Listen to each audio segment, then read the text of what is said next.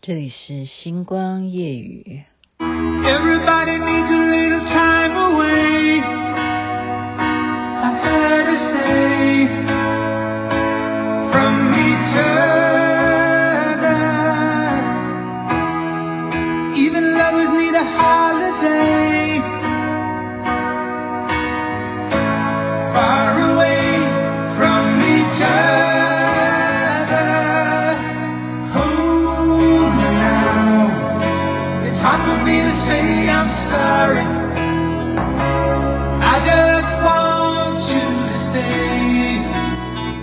To say I'm sorry, Chicago 的演出。您现在听的是星光夜雨徐雅琪。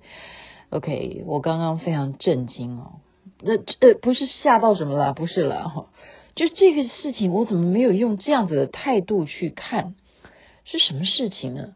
就是我们知道要存钱，或者是说我们看看我的存款簿里头有多少钱，或者是我们去。对不对？ATM 去转账余额是多少钱？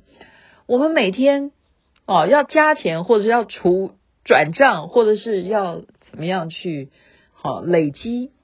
你知道吗？钱是可以累积的，或者是钱是可以去再赚的。有一个东西你知不知道要累积？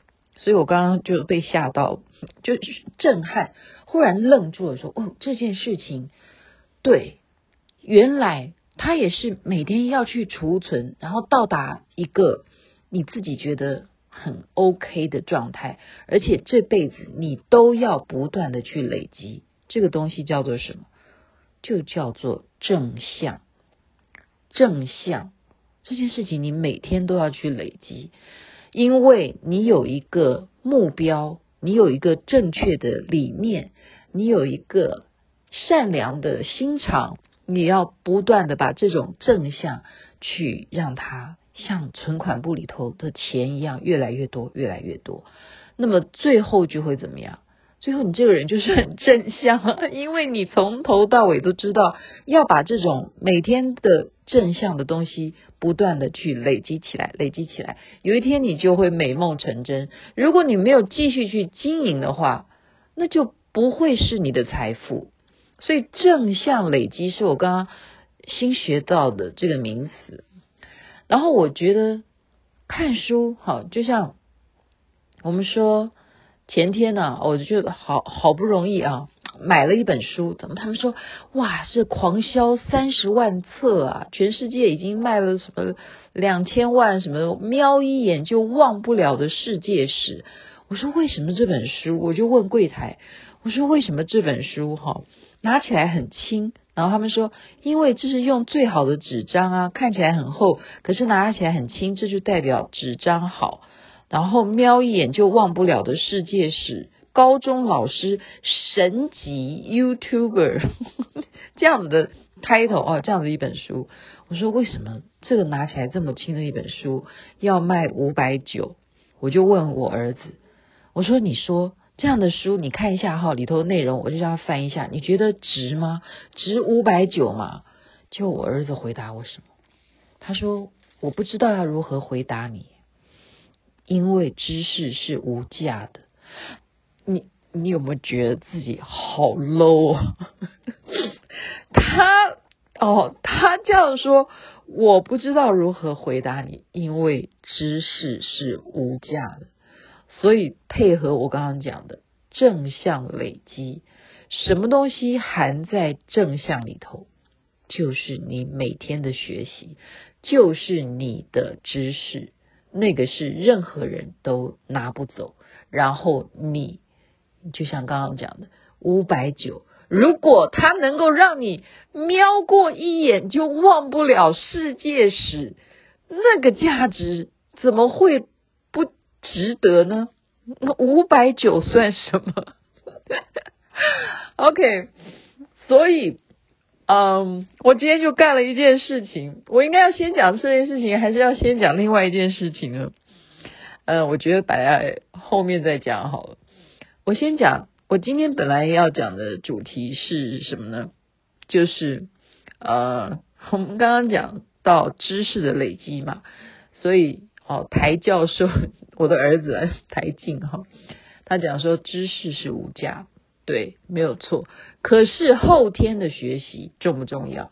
我刚刚要讲的就是，我们都知道有一个文章叫做《伤仲永》，就是悲伤仲永，这是王安石写的一个文章里头的一个主角啊。王安石他是临川先生文集。王安石是北宋的一个政治家，大家都知道他变法嘛，最后其实变得很努力，但是最后还是失败啊。可是他是一个文人，他是一个非常重要的一个政治家，他就写了一个文章，他就是悲伤方仲永这个人。为什么悲伤他？方仲永他就是看着他从小啊，我们讲世世代代他是农民啊。他们周遭的亲戚全部都是农的，我们说士农工商就是这样子分别的。在宋朝的时候，士就是最大，你是学文人，好，你是有念书的，你一定是最高级的高等。农就是排在第二，所以他世世代代只是农啊。方仲永在他五岁的时候呢，非常怎么样？普通的一个小孩，有一天竟然哭起来了，为什么？因为他跟他爸爸妈妈哭着说：“我要工具，我要那些读书人他们的工具。”然后他爸爸妈妈说：“你要干什么？”他说：“我想要写东西。”哦，因为他们是农家子弟嘛，哪会有那些毛笔啊、砚台啊、磨墨这些东西？哪来这些事情？哪来纸张？没有哈。所以就父母呢，想说。每天在哭啊，五岁就在哭着要写东西，好吧，好吧，你到底怎么会写的？好，那就去跟邻居借，谁家有毛笔，谁家有纸？啊，谁家有砚台，我们来磨墨，来给儿子看他要写什么。这个小孩啊，方仲永竟然怎么样，就马上可以写出诗篇来了，四句诗，好，而且还会题字啊，就自己的名字写上去这样。而且这个诗的内容，哇塞！大家一看就说，哇，小小年纪你才五岁，马上就可以写出这样子四言绝句吗？那四句，对对，没错，称赞父母，还有什么？就是团结我们这个乡民宗族的这种啊含义，就是写出这样子的诗。五岁的孩子，天才儿童啊！所以怎么样？大家所有的亲朋好友就说：“那我给你个题目，看你还可不可以再发挥出来啊？比方说七言绝句，还是什么几言绝句？看他怎么写四句诗这样子，哇，都可以哈。那大家就觉得说：哦，那我是不是可以给你钱好了，好，或送你礼物啊？”你可不可以帮我针对，比方说我要店面开张，或者是比方说现在虎年到了，你给我来个什么吉祥句啊，什么诗篇好不好？他都可以写。所以他的爸爸就怎么样，开始骄傲起来，带着孩子，带着这个方仲永呢，四处 走江湖了，哈，到处去炫耀，整个县。他那时候是在江西省哈，江西那个地方呢，到处带着他去，看到谁就去炫耀，就去写诗，那就怎么样？荒废了，并没有帮他真正找一个老师，没有找到一个真正的师傅教他。他既然这么有天分，他的父亲却没有这样子的睿智啊，那不能，我我认为这只是王安石他的一个论述了哈。所以十二三岁的时候呢，王安石就要去关注啊，就到这个江西省去再来问说，听说你们那时候啊有一个神童啊，五岁的时候就很会写诗了，现在他已经十二三岁了，现在他的诗怎么样啊？就访问一下当地的人，他们就开始说他的诗啊已经没有当年那么厉害了，才过了几年啊，五岁到十三岁的时候，八年以后。诗已经没有当年那么厉害啊，那么让大家称颂。结果再过七年，王安石再到这个地方，再来问说方仲永现在怎么样？